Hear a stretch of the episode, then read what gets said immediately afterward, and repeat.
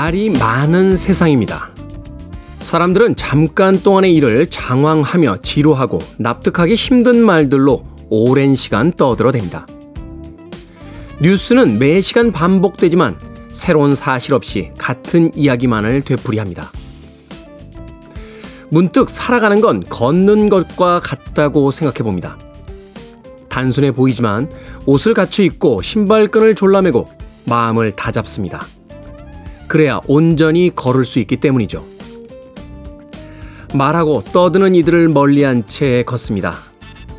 내 말이 잘못 전달되고 누군가에게 오해를 받아도 침묵으로 항변하며 걷습니다. 지금은 억울하겠지만 누군가는 말하지 않은 내 말을 이해해 줄 것이라고 믿으며 걷습니다. 4월 8일 토요일 김태현의 프리웨이 시작합니다.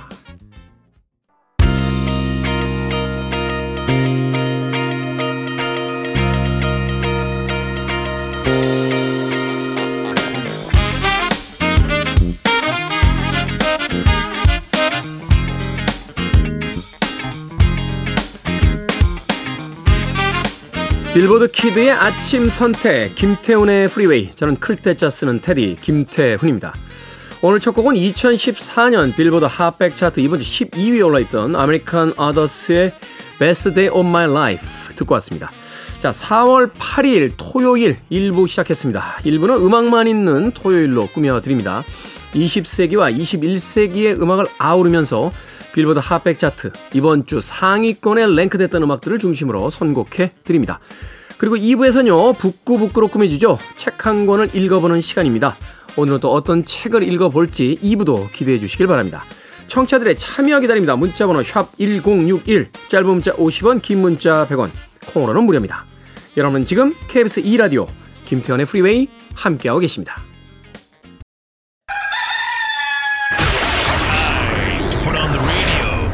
김태훈의 프리웨이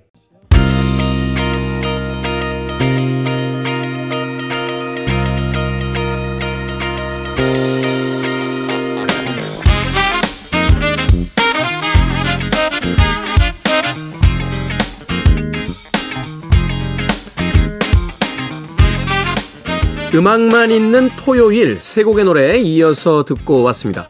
80년대의 히트곡이었죠. 1989년도 빌보드 핫백 차트 이번 주 8위에 올라있던 Karyn White의 Superwoman 그리고 83년도 역시 같은 차트 7위에 올라있던 Hall & Oates의 One 그리고 80년 역시 같은 차트 5위에 올라있던 Kool & the Gang의 Too Hot까지 세 곡의 음악 이어서 듣고 왔습니다. 5847님 김현숙입니다. 간만에 동창회로 캠핑 갔는데 비가 와서 거기서도 방콕했습니다.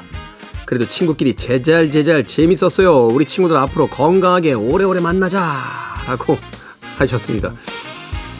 캠핑 가거나 여행 갔을 때 비 오고 날씨 구주면 참 속상하죠. 어, 힘든 시간 내서 더군다나 돈까지 써가면서 떠났던 캠핑과 여행길인데 그래도 마음 맞는 사람이 있으면 뭐 그것만으로 충분히 의미 있는 여행이지 않나 하는 생각 해보게 됩니다.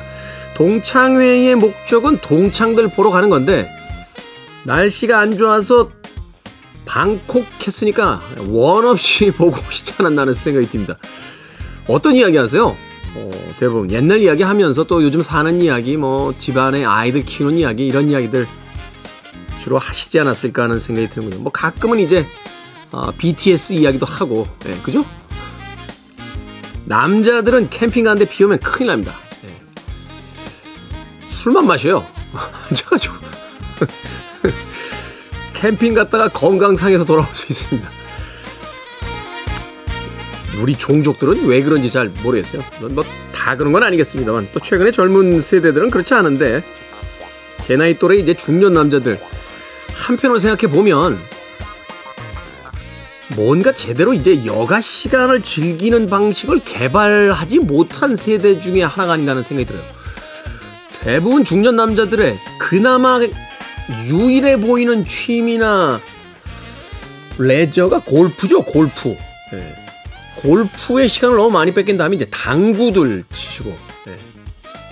한편으로는 주변에 같은 걸 즐기는 사람들이 많으니까 같이 어울릴 수 있어서 좋긴 합니다만 한편으로는 모두의 취향과 이런 게 다 똑같다는 것도 약간 좀 끔찍하지 않나요? 네. 취미라는 건 원래 나와 상대방을 이렇게 약간 그 경계짓게 하는 좀 차별화시키는 이런 전략 중의 하나일 텐데 네. 모두가 다 똑같으면 취미가 아니죠. 그렇죠. 그냥 사회생활이죠.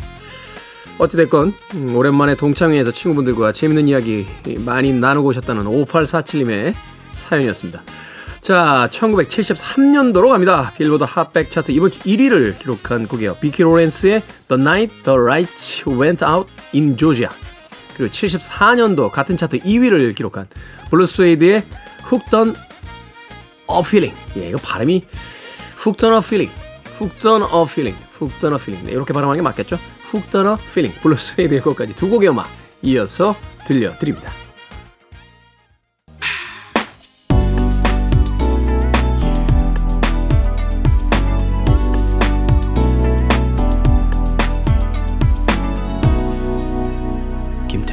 Freeway.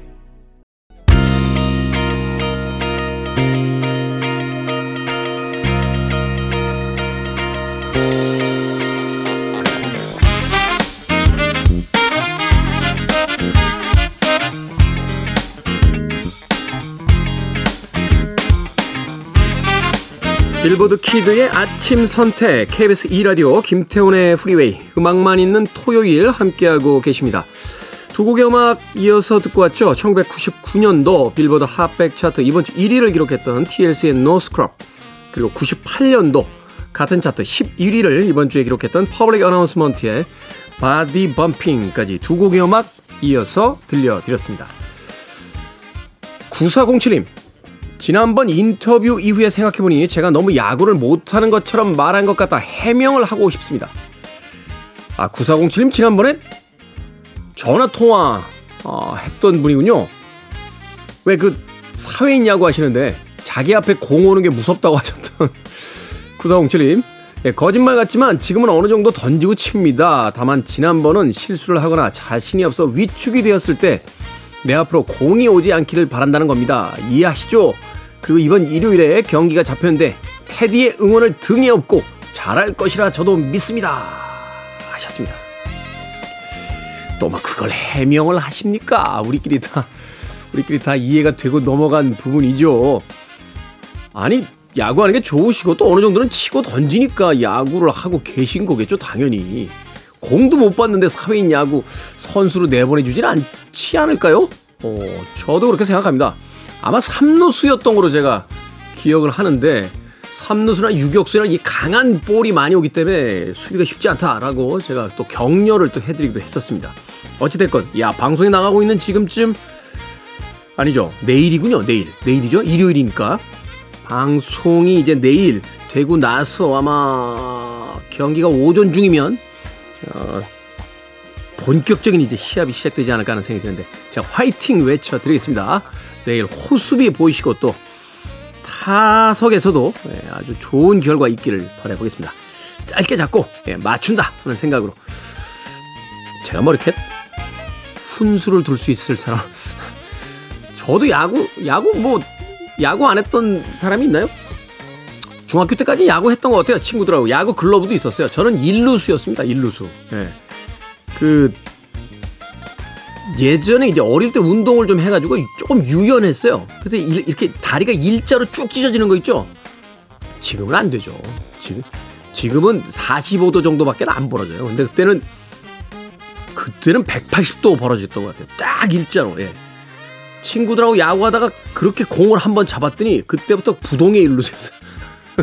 원래 일루수는 왼손잡이들을 많이 시키거든요. 예, 수비를 이제 오른쪽으로 해야 되기 때문에 글러브를 오른손에 끼고 있는 게 수비의 폭이 훨씬 더 넓습니다. 근데 이제 저는 오직 다리가 찢어진다는 이유만으로 예, 일루수를 봤던 기억이 납니다.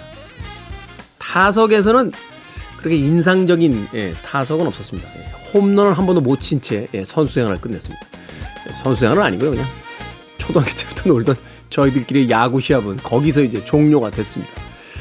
예, 고등학교 때부터는 야구 안 했던 것 같아요. 예, 다시 해보고 싶네요. 예, 이렇게 자기 아이들하고 나가서 이렇게 아파트 단지나 공원에서 캐치볼 하고 있는 아빠들 보면 예, 가끔 네, 부러울 때가 있습니다.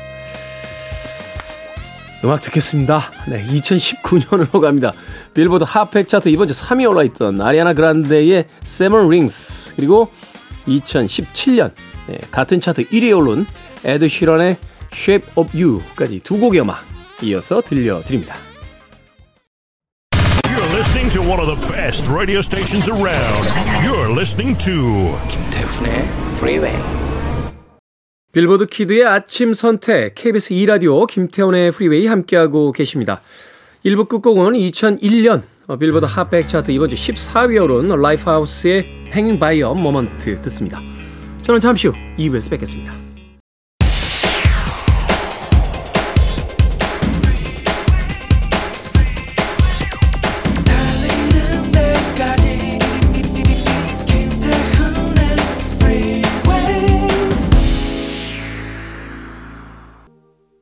김태훈의 프리웨이 4월 8일 토요일 2부 시작했습니다. 2부 첫 곡은 좀 경건한 음악이었죠.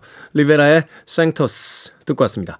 자, 잠시 후 북구북구에서 책 한 권 읽어보는 시간. 오늘은 과연 어떤 책을 읽게 될지 잠시 후에 만나봅니다. I want it. I need it. I'm desperate for it. Okay, let's do it. 김태훈의 Freeway.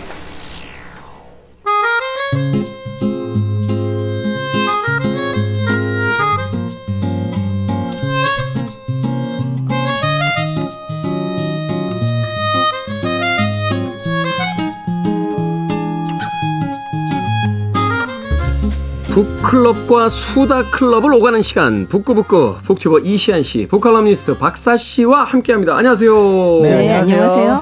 지난 한 주 이제 박사 씨가 개인적인 사정으로 쉬고 오셨는데 오늘은 또 이제 세 명의 완전체가 형성이 됐습니다. 북클럽 간판을 단채 수다를 떠는 아니 제가 그 빠지면서 아 제가 빠지면서 두 분한테 너무 부담을 드린 게 아닌가 걱정했는데 듣기로는 두 네. 분이 원 없이 말할 수 있어서 너무 좋아했다. 거의 배틀 수준이었어요. 아 배틀 수준. 누가 더 말을 많이 하는지. 박사가 없으니까 그 시간도 얘기를 할 수 있으니 너무 좋다라고 얘기했다는 소문이 돌리, 들리더라고요. 네. 그게 뭐 그런 그런 거죠. 뭐 셋이 있으면 3인분, 둘이 있으면 두 2인분으로 이렇게 다 먹을 수 있는. 그리고 제가 보기엔 테디는 혼자서도 한 시간 내내 이렇게 얘기하실 수 있는 뭐 분이라 남 얘기를 그렇게. 인정합니다. 인정합니다. 아니 뭐 두 분도 마찬가지죠. 뭐 저한테만 다 그러세요. 자, 오늘은 정채봉 작가의 오세암을 읽어보도록 하겠습니다. 이 오세암이라는 작품은 사실 애니메이션 또 영화로도 또 드라마로도 제가 아마 만들어졌던 거로 어, 기억을 하고 있는데 너무 유명한 어른들을 위한 이제 동화죠. 오세암. 먼저 이제 정채봉 작가가 어떤 작가인지부터 박사 씨께서 좀 소개를 해 주시죠. 네, 네. 그러니까 1946년에 순천에서 태어나서 2001년에 향년 54세로 돌아가셨어요. 아, 일찍, 네. 일찍 타계하셨군요. 네, 네. 우리나라의 대표적인 동화 작가라고 할 수 있는데요. 이 어머니가 3살 때 돌아가시고 아버지가 5살 때 그러니까 일본으로 이주를 한 뒤에 소식이 음. 끊겼다고 합니다. 그래서 계속 할머니와 함께 살았다고 하고요. 이 광양 농업고등학교를 나와서 동국대 국어국문학과 를 진학을 했고요. 이 1978년부터 23년간 샘터사에서 일을 했습니다. 음, 네, 유명한 출판사죠. 네 네. 대학 재학 중에 그 동화인 꽃다발로 동아일보 신춘문예에 당선되고 등단을 했고요. 이 1980년에 광주 민중항쟁을 겪게 됩니다. 그 이후에 정신적으로 방황을 하다가 가톨릭에 귀의를 하게 됩니다. 그런데 이제 집안은 불교 집안이었어요. 그러니까 어렸을 때부터 불교 집안에 자랐고 이 가톨릭에 귀의를 하면서 작품이 이 두 종교의 영향을 고루 받은 모습을 보여주고 있습니다. 네. 이 작품으로는 이 오늘 살펴볼 오세암 외에도 물에서 나온 새, 멀리 가는 향기, 초승달과 밤배, 스무 살 어머니, 생각하는 동화, 진주, 내 가슴 속 램프 등이 있고요. 뭐 눈을 감고 보는 길, 너를 생각하는 것이 나의 일생이었지 등의 수필집과 시집도 이제 냈습니다. 이 대한민국 문학상과 새싹문학상, 한국 불교 문학상, 동국 문학상, 세종 아동 문학상, 소천 아동 문학상 등 아주 많은 상을 수상을 했고요. 2010년에는 순천 문학관 정채봉관이 개관을 했고 2011년 그 다음 해죠. 그때는 정채봉 문학상이 제정되기도 했습니다. 네. 이 동화계에서는 그 어떤 미친 영향이 정말 대단한 그런 작가다라고 이제 볼 수 있는데 흥미로운 것은 그 불교적 집안에서 태어나서 이제 천주교를 이제 개종하게 되는 어떤 개인사까지도 굉장히 어떤 이야기가 많은 그런 작가가 아닌가 하는 또 생각을 해보게 됩니다. 자, 작품 속에서 그 이야기를 마저 녹여보도록 하고요. 줄거리 좀 소개를 해주시죠, 이시안 씨. 네. 어, 다섯 살 길손이와 앞을 못 보는 그의 누나 감이라는 그 눈을 감아서 감이라고 하거든요. 네. 감이라는 떠돌이 남매가 우연히 만난 설정 스님의 도움으로 근처의 절에서 허드렛 일을 하며 머물게 되는 거예요. 근데 길손이의 장난 때문에 스님들이 좀 짜증을 내 하는 그게 있다 보니까 스님이 길손이만 데리고 근처의 낡은 남자로 따로 나가서 수행하며 머물게 되거든요. 길손이는 스님이 들어가지 말라고 했던 골방에 들어갔다가 골방 안에 걸린 관세음보살의 초상을 보고요. 네. 초상 속 관세음보살을 어머니라고 부르며 뭐 놀이를 하거나 말을 걸며 시간을 보냅니다. 그러다가 암자에서 필요한 생필품을 구하기 위해 스님은 길손이만 두고 암자를 내려가는데요. 이 돌아오는 길에 폭설로 길이 막혀버려요. 네. 근데 얘 혼자 있으니까 어떻게든 가야 되잖아요. 그래서 산을 어떻게든 오르다가 스님이 조난을 당해가지고 간신히 마을 사람들에게 구조가 됩니다. 하지만 그런 결국에는 암자에는 먹을 것도 없이 다섯 살 어린아이가 혼자 남아있는 셈이 된 거잖아요. 결국 눈이 다 녹을 때까지 암자로 못 가고요. 몇 달이 흐른 뒤에 가미와 같이 암자로 올라간 스님은요. 놀랍게도 살아있는 길손이를 발견합니다. 네. 무서우면 관세음 보살님을 찾으라는 스님의 말에 따라 관세음 보살님을 찾았더니 실제로 관세음 보살님이 찾아와서 밥도 먹여주고 같이 놀아주었다라고 하죠. 근데 그 순간 진짜로 관세음 보살님이 등장을 하고요. 관세음 보살은 길손이의 순수함을 칭찬하면서 길손이를 품에 안아들고 함께 승천합니다. 그 순간 기적이 일어나서 가미는 시력을 되찾게 돼요. 그리고 안타깝게도 길손이가 죽어 있는 걸 보게 되죠. 장례식 날에 기적의 소문이 퍼져가지고 암자에는 사람들이 찾아와서 구복의 기도, 뭘, 뭘 해주세요, 뭐 그런 거 있잖아요. 그런 것들을 막 올리는데 그 암자는 또 다섯 살짜리가 부처가 되었다는 의미로 오세암이라는 이름이 붙어요. 하지만 뭐 설정 스님과 강의는 좀 가미는 계속 괴로워하고요. 화장을 하는 연기를 보면 가미가 저 연기 좀 잡아줘요, 저 연기 좀 잡아줘요 하면서 부르짖으며 동화는 끝이 납니다. 이게 사실은 그 설화죠. 어, 설화. 뭐이 네. 설화 속에서는 사실은 그 조카로 제가 아마 나왔던 걸로 기억을 하고 있는데 그 스님의 네. 그 설화에 대 설화에서도 그러니까 이를테면 그냥 고하다라는 음, 얘기도 음. 있고 뭐 조카다라는 음. 얘기도 있기는 해요. 그리고 이 동화 속에서도 이 스님이 너 나랑 같이 갈래? 절에 가 살자. 그냥 내 조카라고 하지 뭐라고 얘기하는 장면이 나옵니다. 음, 네. 그런 걸로 봐서는 이제 뭐 비슷하지 않을까? 뭐 싶어요. 상황이. 설화의 어떤 네. 설정을 이제 두 가지 설정을 다 이제 차용을 해서 이제 동화를 만든 사실은 그 이 작품 뻔히 알고 있는 작품인데 읽다가 웁니다. 맞아요. 저도 엄청 울었어요. 그러니까요. 전 약간 당황했어요. 어.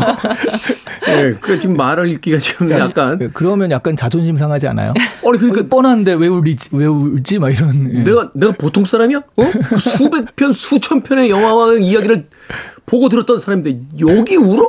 하면서 울어요. 웁니다. 그러니까 아 이게 뭐지 하는 생각이 들게 되는데 아무튼 이 아주 어 뭐라고 할까 짧은 동화 한 편에 담겨 있는 정말로 많은 이야기들이 있습니다. 그래서 이 이야기를 지금부터 만나 보도록 하겠습니다.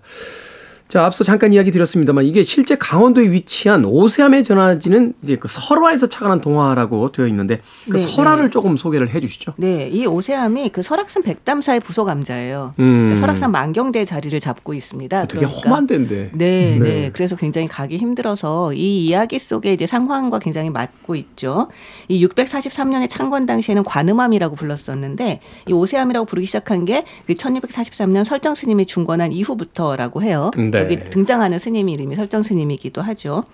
그래서 이 아이가 실제로는 이 설화 속에서는 그 죽었다는 얘기는 없어요. 그래서 부처가 되었다. 뭐 약간 이렇게 어, 얘기가 되는데 뭐 어른이 되지는 못했겠다. 왜냐면 음. 어른이 됐으면 뭔가 큰 스님이 되셨을 테니까. 그렇죠. 네, 되지 못했겠구나라는 생각은 하게 됩니다. 근데 이 동화 속에서는 눈을 감은 감이라고 하는 누나가 나오는데 이 설화 속에서 나오지는 않고요. 그렇죠. 근데 이- 이 오세암은 사실은 이 이야기로 또 유명하지만 그 매월당 김시습이 이곳에 은거하다가 삭발 추가를 했다고 하고요. 구한말에는 만해 한용운이 여기서 니미 침묵을 썼다라고 하는 음. 것으로 또 유명하기도 한 곳입니다. 네. 그렇군요.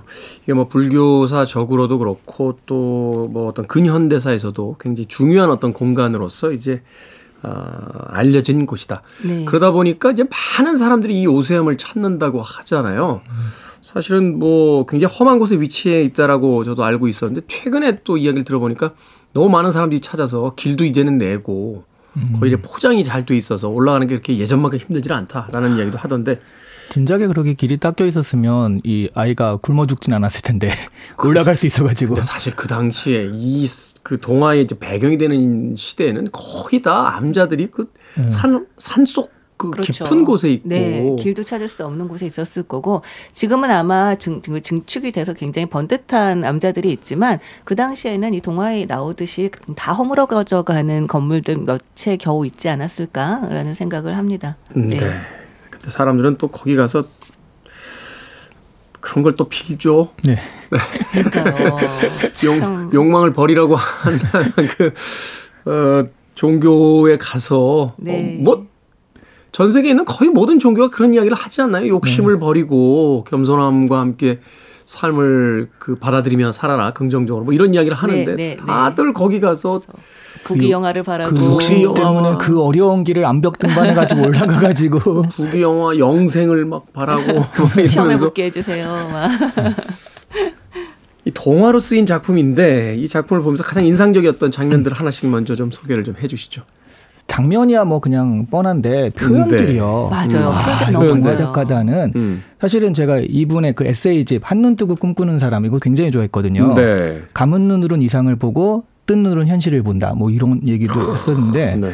여기서는 이 표현이 바람에 대해 설명해 달라고 그러니까 가미가 이제 눈이 안 보이니까 동생이 음. 그러니까 바람은 안 보인단 말이야. 바람에 손자국 발자국만 보여.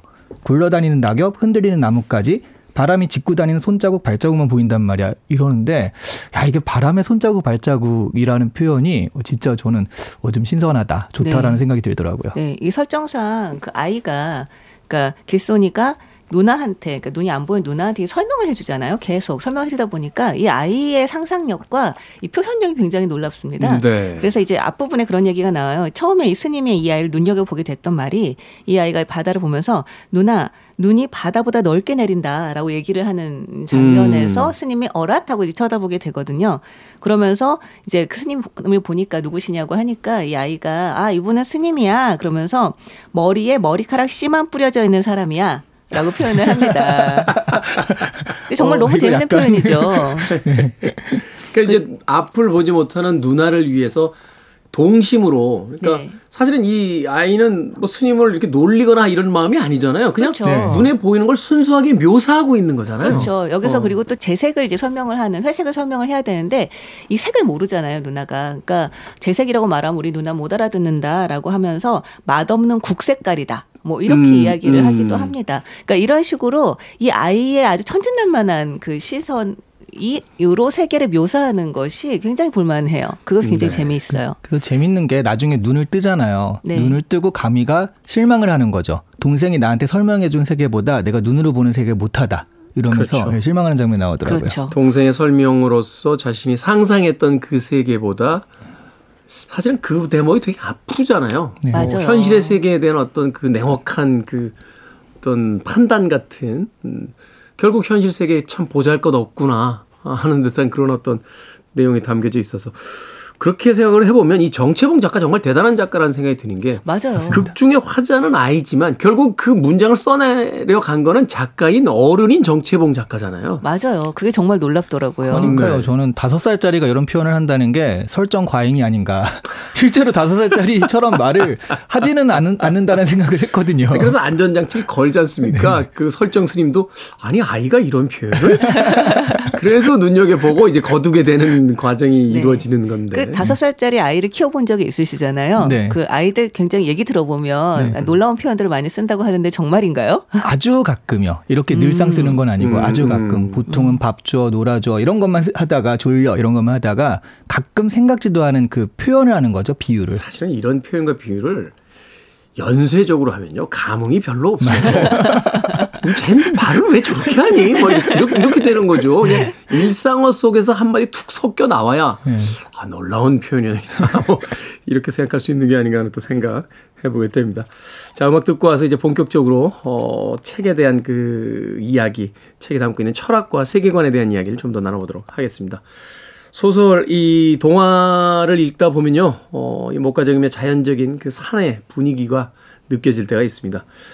그런 분위기와 어울릴 만한 음악이 아닌가 해서 루 크리스티의 Saddle the Wind 준비했습니다. 루 크리스티의 Saddle the Wind 듣고 왔습니다. 빌보드 키드의 아침 선택 KBS 2라디오 김태훈의 프리웨이 북끄북끄 박사씨 이시한씨와 함께 오늘 정채봉 작가의 오세암 읽어보고 있습니다. 자, 이 작품에 담겨 있는 이제 불교의 세계관. 사실 이제 저희들도 읽어 나가면서 아, 여기 뭔가 있다, 뭔가 있다라는 걸 알겠는데 이게 정리가 잘 안 돼요. 자, 그래서 이 시간에 특별히 모셨습니다. 자, 불교를 전공하신 전문가. 전문가 그 박사 씨에게 오세암의 작품 세계에 대해서 불교의 세계관에 대해서 이야기를 좀 들어보도록 하겠습니다. 전문가라니 정말 세상의 모든 스님과 불교학자분들에게 몰매 받을 소리를 아이, 하시는군요. 무슨, 무슨 소리세요? 박사 씨 충분히 전문가죠. 그렇죠. 짧은 강연의 형태로 네. 어, 아. 저희는 이제 입을 다물고 네. 박사 씨의 강연을 들어보도록 아, 저에게 얘기를 우리나라 불교계가 지금 이 강연을 집중하고 있습니다.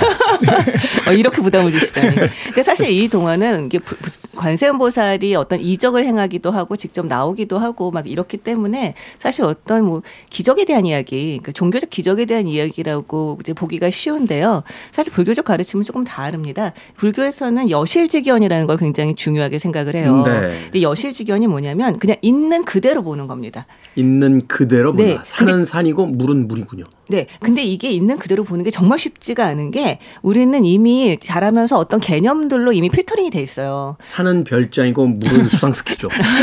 그런 거죠. 사는 부동산이고 뭐 약간 뭐 이런 식으로 되는 거죠. 그래서 그 우리가 우리가 동심으로 돌아간다 뭐 이런 얘기들을 하는데 동심이라고 하는 거는 사실 뭐 다른 어떤 다른 말 별개의 것이 아니라 이러한 그 상투적인 말 표현 관념 이런 걸로 덧칠되기 이전의 상태라고 음. 말할 수 있지 않을까 싶어요. 자연의 상태. 네, 이, 작, 이 작품 속 길소니가 말 그대로 있는 그대로 세상을 보는 것을 이제 볼 수가 있어요. 편견도 없고요. 뭐 이래야 한다는 당위도 모르고요. 그렇기 때문에 아주 깜짝 놀랄 만큼 창의적인 말을 하기도 하고 이제 어른들이 감당하지 못할 말썽을 피우는 것처럼 보이기도 합니다. 뭐 경계도 없고 뭐 예의나 뭐 이를테면 배려 이런 것도 사실은 잘 모르고요. 나와 남의 구별도 확실하지가 않아요. 근데 그렇기 때문에 세상의 진실에 한번 다 다가가는 그런 모습을 보이고 있습니다. 네. 그렇군요. 그러니까 자연으로 돌아가는 것, 자연 그 상태의 어떤 그 시각을 복원하는 것, 그것이 이제 소위 이 작품이 가지고 있는 어떤 세계관이고 이제 불교의 어떤 세계관하고 맞물리는 부분이다. 네, 맞물리는 부분이죠. 근데 실제 우리는 너무나 이게 그 잘 몰라요. 우리가 이를테면 자연에 대해서 얘기를 한다고 하더라도 자연에 대해서도 우리가 또 필터링 갖고 있는 게 있거든요. 음. 도시에 대해서도 마찬가지고. 그래서 그것들을 걷어내기가 있다는 걸 모르기 때문에 걷어내기가 굉장히 쉽지 않은데요. 이런 걸 보다 보면 이제 알게 되는 거죠. 아, 우리가 세상을 너무나 상투적으로만 바라보고 있었구나. 아, 라고 알게 되는 그런 계기가 될 수 있는 거죠. 그러면 그 장자크 루소의 에밀 같은 경우를 보면 그 장자크 루소의 그 가치관, 교육관이 자연으로 돌아가라. 그러니까 아이의 교육은 원래 태어난 자연 그 상태로 돌아가는 것이다. 이렇게 얘기를 했는데 그게 불교랑 약간 통하는 면이 있는 거네요. 조금 다릅니다. 그래요? 그러니까 뭐냐면 불교에서는 우리가 이제 상대방을 만나고 이런 일상생활 수, 수 있잖아요. 도시에 살고 있는 이 상황 속에서도 사실 있는 그대로 바라보는 것의 필요성이 이- 있습니다. 그런데 그 있는 그대로 바라보지 못하는 자기만의 세계에 갇혀 있는 거죠. 그건 자연 속에 음. 살든 도시에 살든 마찬가지인 거예요. 어떻게 보면. 네. 아, 그렇군요. 그러니까 말하자면 불교란 지금의 상황을 그냥 있는 그대로 인식하라. 이런 쪽에 가깝다라면 루스의 이야기는 어느 한 곳을 정해놓고 그곳으로 가야만 한다라고 이야기했던 어떤 그런 아리스토텔레스도 그런 이야기를 했거든요. 말하자면 물고기를 볼 땐 물고기의 시각에서 봐야지 인간이 물고기를 보고 인간이 산을 보고 인간이 바다를 보면 그건 인간의 시각으로 해석한 그 왜곡이다. 말하자면 사물은 사물의 입장에서 그 사물을 볼 수 있어야 그래야지만 우리가 진실에 다가갈 수 있다. 라고 뭐 하는 이야기를 하기도 했었는데 이게 조금씩 다르면서도 뭔가 또 통하는 부분이 위대한 있죠. 철학자들의 이야기들이 또 어디선가 또 통하는 부분들이 있네요. 네, 맞아요. 아니 진짜 이렇게 왜 그 이제 성자들이라고 하는 그러니까 예수라던가 뭐 부처님이라던가 뭐 이런 종교적 성자들만이 아니라 네. 뭐 소크라테스라던가 아주 위대한 철학자들도 이야기를 하다 보면 굉장히 통하는 부분들이 많이 있거든요. 음. 그런데 우리는 그런 얘기를 듣고 난 다음에 아 알겠다 하고 난 다음에 다시 가서 저에게 돈을 주세요, 뭐 시험에 그러니까. 붙게 해주세요 이렇게 매달리게 되는 그런 모습을 계속 반복하고 있는 거죠. 돼지 네. 꿈을 꿨으면 그냥 돼지 꿈을 꿨구나라고 생각하면 되는데 복고를 사러 가겠다 이러면서는 나서는 순간 우리가 가지 가져야 될 어떤 세상을 있는 그대로 인식하는 것에서 이제 벗어난 욕망이 투영되면서 왜곡되기 시작하는 네. 이런 것들로 이제 나타나게 된다. 아, 심오한데요. 바로 그런 이야기들을 어쩌면 우리가 이미 알고 있는지도 모르겠어요. 그래서 이 책을 읽고 나서 어른이나 아이나 혹은 그 애니메이션이나 다양한 장르로서 만나게 되는 그 오세함을 그 경험했을 때 이제 갑자기 방심한 순간 눈물이 쏟아지기 시작한다라는 후기를 굉장히 많이 보게 되거든요. 그렇죠. 이건 말하자면 조금 순진한 형태의 우리가 이제 홍상수 감독 영화 주로 이렇게 보면 아우 찌질이들 막 깔깔거리고 웃다가 어느 순간에 어 나네 하면서 하면서 약간 당황하게 되는 순간들이 나오는데 사실 홍상수 영- 감독의 영화의 주인공들이 영화 평론가라든가 영화 감독이 많잖아요. 그래서 그 테디는 완전 딱그 그 얘기겠는데요. 영화계에 유명한 이야기가 있어요. 홍상수 감독님하고 술 마시면 다음 영화에 자기가 나와요. 그래서, 도망다니는 사람도 있는데 어찌됐건 어, 그것과는 좀 다른 이야기는 하겠습니다만 그럼에도 불구하고 이 오세함을 읽게 되면 우리가 알고 있지만 애써 모른 척하고 잊어버리고 있던 것과 딱 맞부딪히는 순간 눈물이 확 쏟아지게 되는 말하자면 잃어버린 나의 어떤 어린 날의 순수 같은 것들과 이렇게 만나게 되는 지점 혹은 내가 세상에다 가했던 의도치 않았다 할지라도 가해자로서 세상에 존재했던 여러 가지 뭐 이런 것들이 막 떠오르지 않습니까? 그러면서 눈물이 나는 것 같던데 저는 개인적으로 아 그러셨어요? 저는 그냥 아이가 죽으면 이렇게 슬프구나 정도였어요. 저만 나쁜 사람이에요. 저만 아니 아이가 저의 간증은 뭐가 됩니까? 아이가 죽으면 슬프지 않나요? 잘안 받아주는 캐릭터라. 근데 사실 그 아이가 그냥 죽으면 슬픈데 약간 처음에 좀 짜증나는 것도 있잖아요. 그러니까 되게 버릇없고 그래서 아 얘 왜 이래라고 생각을 하다가 이렇게 되게 순수한 모습으로 돌아가 그러니까 죽으니까 약간 나도 미안한 마음이 드는 것도 분명히 있는 것 같아요. 음, 사실은 이제 설정에서 원래 있던 그 사찰에서 받아줬으면 되는데 아이의 그 천진난만함을 버릇없음 네. 혹은 말썽꾸러기로 보잖아요. 그리고서는 자신의 정진에 어떤 방해가 된다. 사실 그 대목에서 한번 걸리죠. 도대체 이 작품 속에 등장하는 스님들은 무엇을 위한 정진을 하고 계시길래 아이의 어리광조차 귀찮게 생각하시면서 정, 뭐, 달마의 그 유명한 이야기인가요? 결국은 이제 사람들이 있는 곳으로 가서 이제 수도를 할 수밖에 없다라고 하는 뭐 그런 이야기도 들었던 기억이 나는데 결국 찾아온 아이마저도 귀찮아하는 그 스님의 모습. 그래서 이제 결국은 암자로 쫓겨나는 거잖아요. 네. 어떻게 보면 그렇죠. 근데 저는 요즘에 왜 노키즈존 문제가 굉장히 이슈가 되고 있잖아요. 근데 실제로 노키즈존이라는 곳이 있다는 것도 뭐 사실 여러 가지 논쟁의 여지가 있지만 기본적으로 지금 우리나라 사- 사회 사람들이 아이들에게 너무 과도한 걸 요구한다는 생각들이 좀 들거든요. 그러니까 조용히 해야 되고 뭐 이를테면 시끄럽게 다니면 안 되고 일단 공공 공공 장소에서 모습을 보이는 것조차도 싫어하는 그런 모습들을 볼 수가 있는데 전 그 부분에 있어서도 좀 생각해 볼 부분이 있다는 생각이 좀 들었어요. 아이에 대해서 더 우리는 더 너그러울 필요가 있고 그 성장기라는 걸 인정할 필요가 있는데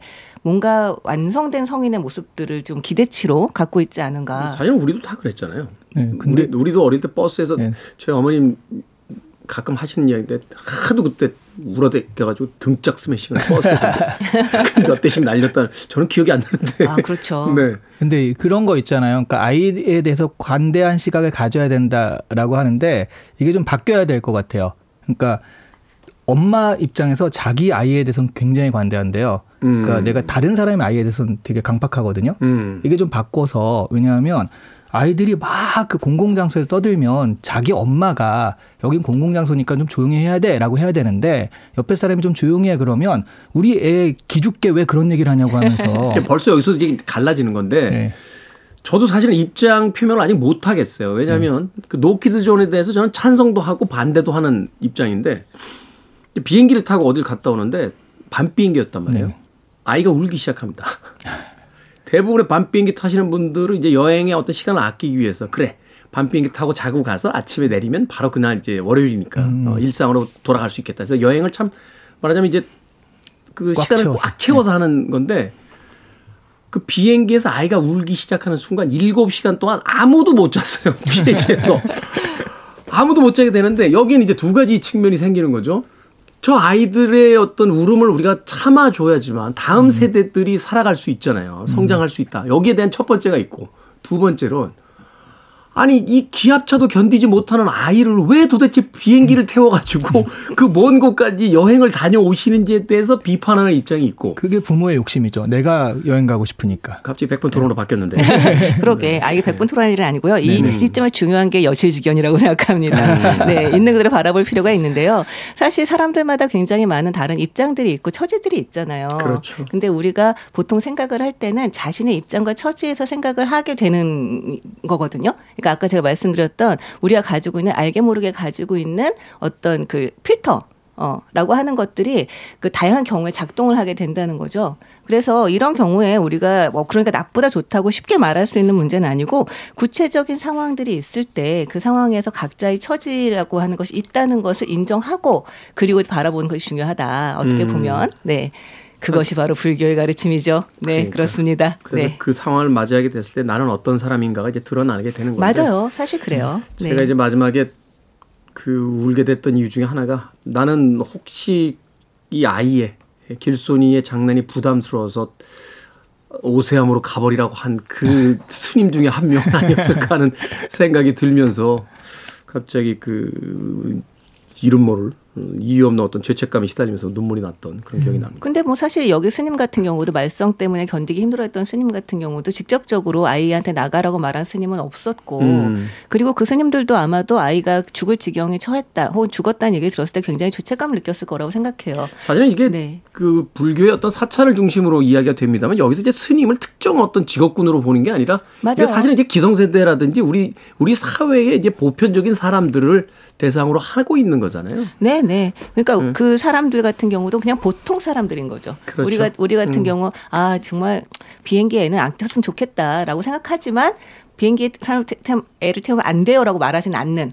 그리고 다들 다들 인상을 그쵸. 쓰고 있는데 어떤 아저씨가 아 그거 좀 그만 울게 합시다라고 하면 속으로는 맞아 나도 내 생각이 그래라고 암묵적으로 동의하고 있는 그냥 그런 보통 사람들. 그런 보통 사람들. 네. 네, 바로 그런 것을 이야기하고 있다라고 어, 생각이 됩니다. 어떤 특정한 종교의 이야기가 아니라요. 맞아요.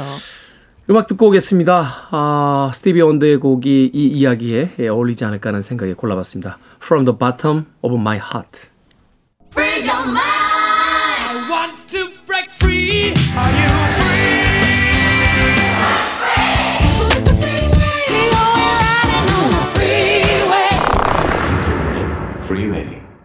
빌보드 키드의 아침 선택, 김태훈의 프리웨이, 북칼럼니스트 박사씨, 북튜버 이시한씨와 함께 북구북구 오늘은 아, 오세암 정채봉 작가의 동화 읽어보고 있습니다. 자, 초등학생들의 필독서로 널리 읽힌다는 정채봉의 오세암. 이게 초등학생들이 읽어야 될 책인지 제가 보기에는 어른들이 읽어야지 초등학생들은 그렇죠. 이건 어른들을 위한 동화잖아요. 그러니까 이거를 어- 초등학생들이 보면 얼마나 세계관이 염세적으로 변하겠어요. 어른들 때문에 아이가 이- 이렇게 생각하는 건데 이게 사실 어른들이 읽어야 자신들의 악행과 이 무관심을 반성하면서 좀 회개의 길로 들어설 수 있는 이런 작품 아닙니까? 아, 근데 정채봉- 정, 예, 정채봉 동화 자체가 그러니까 정채봉이 쓴 그 모든 글들 자체가 그 아이 를 대상으로 하는 것 같지만 사실 어른들을 대상으로 하고요. 그렇죠. 어른이 봤을 때 훨씬 더 느끼는 게 많은 그런 스타일이시죠 원래. 맞아요. 아니 그 생택주베리를 보고 나서 동화를 쓰기로 마음을 먹었다고 하시거든요. 어린 그 왕자가- 역할 모델이 모델이 그렇죠. 생텍쥐페리인 거죠. 어린 왕자가 아이들 동화책이 아니잖아요. 그럼요, 그럼요. 이게 아이들이 봐서 이해를 할 수 있는 예. 동화책이 아니니까 사실은 이제 어른들을 위한 우화라고 또 볼 수도 있는 부분들이 있는데 네. 그래서 그런지 몰라도 이 작품 뭐 영화, 애니메이션, 뮤지컬로도 만들어졌습니다. 그래서 엄마들이 이 부모님들이 아이들 방학이라고 아이들 보여주겠다고 극장 가시고 뮤지컬 보러 가셨다가 자기들이 펑펑 울고 아이들은 옆에서 황당한 표정으로 갑자기 왜 우는 거지 막 이러면서 그런 이제 후일담들이 많이 전해지고 있는데 네. 자 다양한 장르로서 이 작품이 이제 계속해서 리메이크 되는 이유가 무엇일까요? 이 캐릭터 자체의 매력이 아닐까 싶어요. 네, 이 길소니가 하는 말들이 사실 아까 말씀하셨을 때 모든 아이들이 다 그렇게 얘기하지는 않는다고 하, 긴 했지만 어른들이 깜짝깜짝 놀랄 만큼 아주 신선한 표현들을 쓰고 있잖아요. 그래서 굉장히 매력적이라는 생각이 들고 음. 또 이게 해외에서 더 많은 인기를 끌었다고 하는데요. 그 이유가 이 불교 문화라고 하는 게 네. 그러니까 절이나 뭐 이를테면 탑이나 이런 걸 굉장히 잘 그렸다고 저도 사실 애니메이션 보진 않았는데 네. 그런 얘기 들었거든요. 그 이제 어떤 미장센이나 저 디자인적인 측면, 작화적인 네, 네. 측면에서도 굉장히 메리트가 있는 작품이었다. 그렇죠. 해외 사람들이 봤다 면 굉장히 신선하고 또 되게 이국적으로 아름답게 보이는 그런 문화가 아니었을까 뭐 이런 생각을 좀 했습니다. 네. 네. 우리가 뭐 이란 작품이나 뭐 이런 것들 보면 그, 그 어떤 지역의 어떤 특수한 어떤 문화 형태가 굉장히 그 이국적이면서 매력적으로 보이듯이. 그쵸, 그쵸. 네. 그리고 저는 이게 전 세계적으로 좀 먹힐 수 있었던 이유는 그 아이가 죽었기 때문이라고 생각해요. 왜냐면 음. 이게 비극으로 끝나면 이게 더 오래 남고 그래서 그리스 비극이나 이런 걸 봐도 희곡에 비해서 비극이 훨씬 더 그 가치를 평가하잖아요. 그 평론가들의 이야기의 핵심이 그런 거죠. 그러니까 해피엔딩이 왜 나빠요? 라고 이야기하면 즐거움으로 끝나는 순간 작품이 가졌던 문제의식을 다 잊고 음. 극장에서 나서게 된다는 거예요. 다 잘 됐는데 뭐 이렇게. 네. 근데 결국은 비극으로 마무리될 때 우리는 작품이 가지고 있는 그 어떤 문제 의식을 오랫동안 품게 된다. 네. 그런 이야기를 하거든요. 네, 설화에서도 안 죽잖아요. 설화는 뭐 죽었는지 안 죽었는지 안 나오는데 여기는 굳이 그 죽이는 모습. 게다가 가미가 안타까워 가지고 저 쟤라도 잡고 싶은 이런 거 그 안타까움을 넣어 가지고 더더욱 그런 말씀하신 좀 그 아쉬움 이런 것들을 표현했지 않나 싶습니다. 네, 뭐 셰익스피어가 얘기를 하기를 끝이 좋으면 다 좋다. 네. 라고 얘기를 했는데 그러니까 보통 끝이 좋으면 아 잘 끝났구나라고 생각하면서 잊고 이제 지나가기가 쉽다는 거죠. 그렇죠. 이게 정말 마음에 네. 오래 남더라고요. 어, 그래서 우리 드라마, 영화 그 예- 예전에 그런 얘기 들었거든요. 배우들이 캐스팅 될 때이 영화가 좋다 그러면 이 시나리오 좋다 그러면 저를 꼭 나중에 죽여주세요. 근데 요즘은 시즌 1, 2 자꾸 이어지니까 요즘은 안 그런데 옛날에는 꼭 죽여달라는 조건으로 뭐 출연을 승인했다, 승낙했다 그런 얘기 들었거든요. 뭐 이 시간에서 한번 이야기했었는데 강풀 작가의 지인들이 주로 이제 새 작품 들어간다 그러면 자기들 이름 좀 써달라고 아. 그리고 장렬히 전사하는 영으로 꼭 자기 이름 써달라 이렇게 청탁 아닌 청탁을 SNS에 할 저도 때가 있는데 네. 오랫동안 청탁했는데 제 이름이 너무 이상해서 쓸 수 없다는 거절을 꾸준히 받고 있습니다. 네. 제 이름은 뭐가 이상해서 안 쓰는 겁니까? 네? 저도 SNS로 청탁을 무수히 였는데 답변도 잘 안 해주고 말이죠. 그럼 두 분의 청을 한 번에 들어주면 김태훈 박사를 출연시키면 로봇 태권브를 개발한 그 로, 김태훈 박사 이러면 되겠네요. 아, 그거 신박한 아이디어군요. 어쨌든 이 작품 다양한 형태의 어떤 그 여러 가지 문화 형태로서 이제 만들어지는 데는 분명한 이유가 있을 겁니다. 특히나 앞서 이야기하신 것처럼 그 가미가 아, 마지막에 그 연기를 어, 허무하게 하늘로 흘러내려 가는 그 연기를 잡아주세요, 잡아주세요 이야기할 때 사실은 그 장면 저도 굉장히 인상적이었던 건 이 아이가 부처가 됐다는 이야기를 듣고 기적을 바라는 많은 사람들이 와서 현세의 어떤 욕망을 계속 거기서 구하고 있는데 가미는 그 허무하게 흩어지는 그 연기를 향해서 이야기하잖아요. 잡을 수 없다 결국은. 결국은 삶의 어떤 허무함을 그 마지막 장면을 통해서 오히려 그 수많은 욕망을 기도하는 사람들에게 또 일갈하는 듯한 그런 느낌이 있어서 그 마지막 장면 참 인상적이고 오래 남았던 기억이 나요. 네, 그것도 굉장히 불교적인 부분인데요. 말씀하셨을 때 허무함이라고 얘기하셨는데 허무함하고는 차이가 있지만 불교에서는 모든 것은 무상하다는 얘기를 많이 하거든요. 네. 재행 무상이라고 얘기를 하죠. 그래서 아무리 정말 아름다운 순간도 아무리 그 영험한 순간도 사실은 다 이렇게 흩어져 버릴 것이다라고 하는 것이 이제 기본적인 생각입니다. 음. 그런 부분들을 짧은 동안 내에서 좀 잘 그리고 있다고 볼 수 있을 것 같아요. 네, 무상하다. 영원할 수 없으니 거기에 오래 머물지 마라. 네, 라고 맞습니다. 하는 이야기가 아닐까 하는 생각이 듭니다. 자, 두 분의 한 줄 추천사 들어보도록 하겠습니다. 이 정채봉 작가의 동화는 좀 마음을 마사지하는 느낌이랄까? 마사지. 그리고- 네.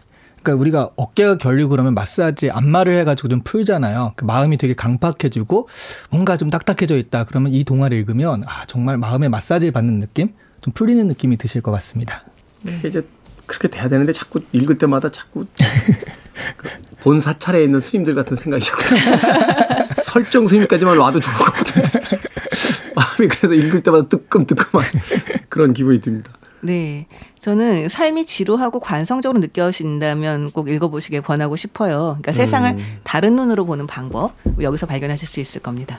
네, 우리가 읽, 잊고 있던 것, 잃어버린 것들을 한 번쯤 찾아서 어, 이 책을 읽어보는 건 어떨까 하는 생각이 듭니다. 그 단촐한 이야기 속에 담겨져 있는 진심이 이또 일상에 조금은 어, 무감각해진 우리들의 어떤 마음속에 뭔가를 좀 던져주지 않을까 하는 생각 해봤습니다.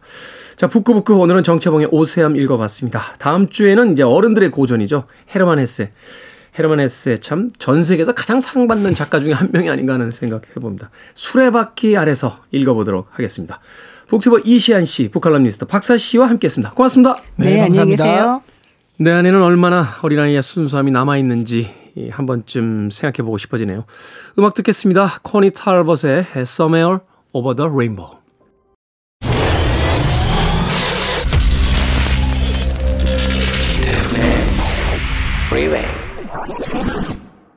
KBS 이라디오 김태훈의 프리웨이 함께하고 계십니다. 자, 오늘의 끝곡 애냐의 음악 듣습니다. Anywhere is 들으면서 저도 작별 인사 드립니다. 편안한 하루 보내십시오. 어, 내일 아침 7시에 돌아오겠습니다. 고맙습니다.